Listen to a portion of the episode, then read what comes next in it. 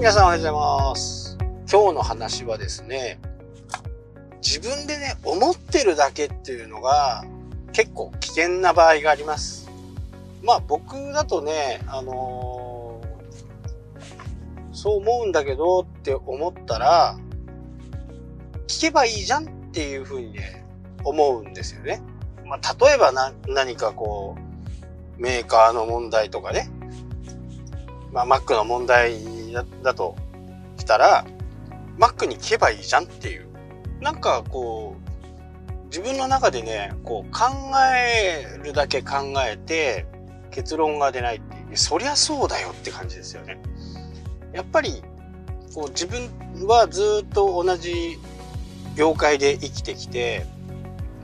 他の業界のことを知らないと、他の業界で常識が、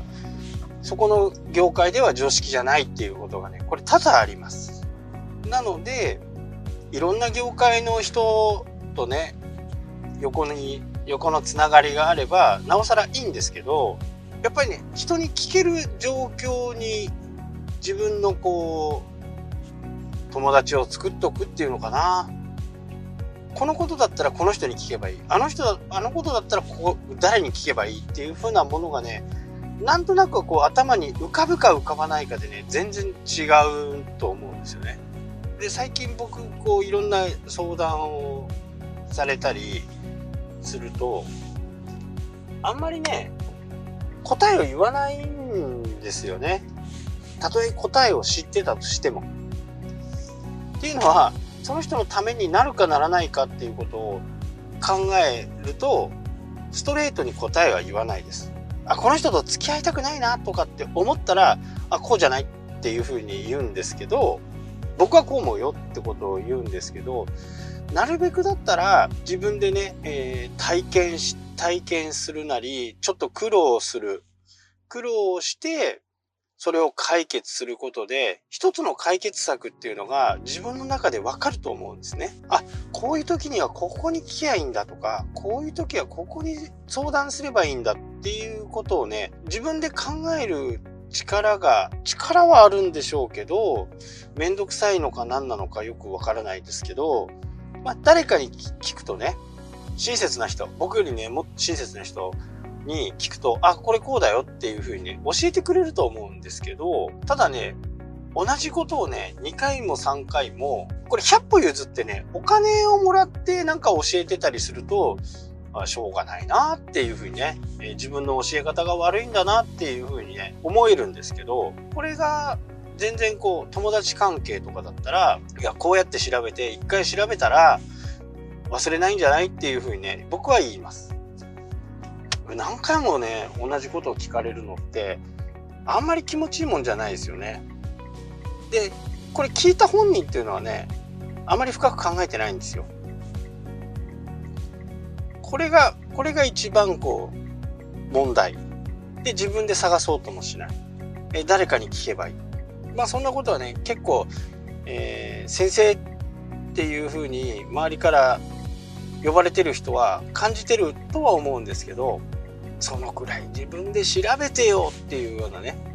そんなことがね、結構あります。そして、自分で思ってるだけで終わっちゃうっていうのが多いんですよね。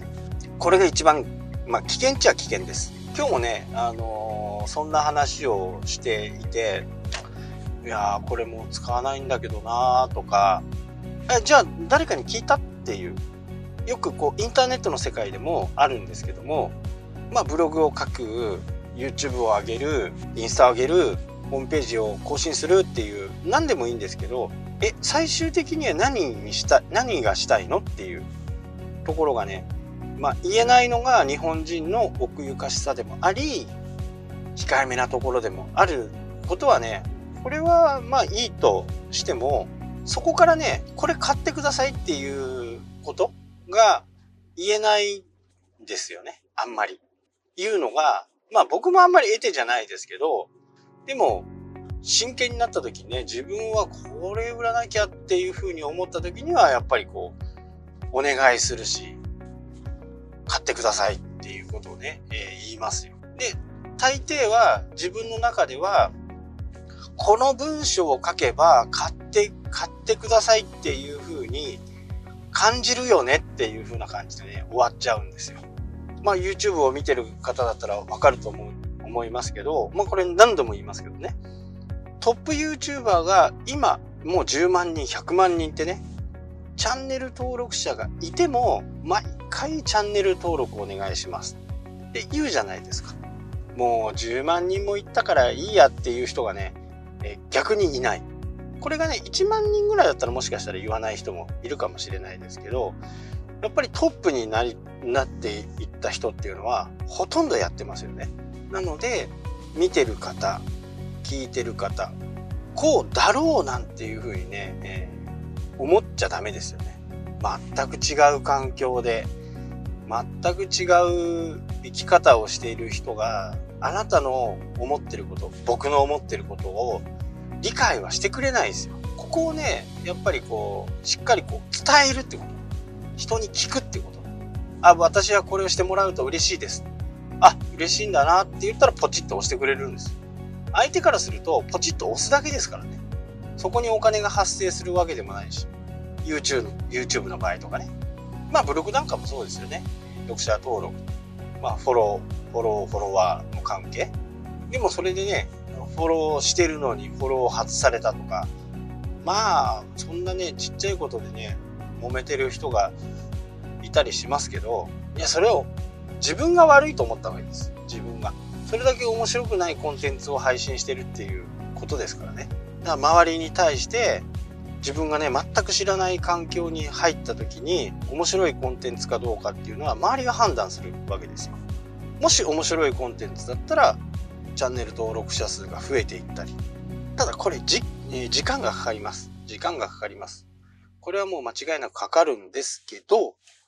そのやってきたこと継続してきたことでファンがついてくれるわけですよ。で僕がおすすめしてるのはやっぱり90日間90本の動画を毎日定期的に同じ時間帯で上げるっていうことが僕の中ではね一番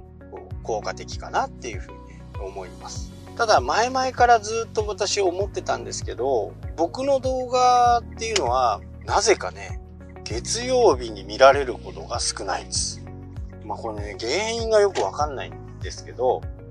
月曜日はやっぱりねみんな忙しいのかな？いろいろと。だから、月曜日のね、投稿はどうしようかなってね、えー、思ってたりします。なるべくだったらなんか月曜日はやめた方がいいかなって。僕の段階では月曜日はやめてもいいくらい、えー、再生回数が伸びないっていうふうにね、えー、思っています。なので、ある程度ね、まあ10本でも20本でも上げた段階で何曜日がいいかとか、その辺はね、YouTube のアナリティクスで一発わかりますんで、あと動画を作る際にはそのアナリティクスを見て年齢層、性別でどんな動画が一番見られてるかっていうのをね、見てやるといいかな。あと曜日も出ますからね。あとリアルタイムで自分が12時に上げて12時にもし自分の近くパソコンとかね、えー、スマホがあれば動画をアップしたと同時にリアルタイムがね、どれだけえ見られているか、リアルタイムでね、えー、YouTube のアナリティクスのリアルタイムっていうのがわかるんで、それで実際にその動画がどのくらい今リアルタイムで見られているのかっていうことなどをね、えー、見ていくのがいいかな。アナリティクスを見るだけでもね、えー、自分がどんな動画作りをしていけばいいのかとか、こんな動画がいいなっていうのがね、これ第三者が決してね、友達じゃないんですよ。言ってしまうと、誰が作ってようが、面白いものは面白いっていうふうにね、僕が作ってるのと A さんが作ってるの、同じようなコンテンツを作ってたとしても、僕が作るか、A さんが作るかで、じゃあ僕のことを知ってて僕をフォロー、えー、チャンネル登録をしてくれるっていう可能性はありますけど、基本的に見てる人っていうのは誰が作ろうがいいんですよ。自分に参考になるとか役に立つっていうことが分かればいいだけなんで、問題が解決するとかね。一番の、えー、問題、一番のコンテンツのいいコンテンツっていうのはその人の問題を解決してあげるのがコンテンツだと思ってるので、その問題が解決になれば、要は誰でもいい。ただ、何度も見ていくうちに、あ、この人はまたいいコンテンツを出した。だったら、チャンネル登録しようかなっていう風にね、なると思うんですね。なので、えー、この辺はね、まずやってみて、実行して、それしてアナリティクスを見てやった方がいいかなと思います。で、土曜日曜はね、結構アクセス上がります。僕の場合はね。なので、えー、月曜日をやめて土曜日曜に配信するっていうのはね、いいかなとは思ってます。はい。というわけでね、今日はこの辺で終わりたいと思います。それではまた。したっけ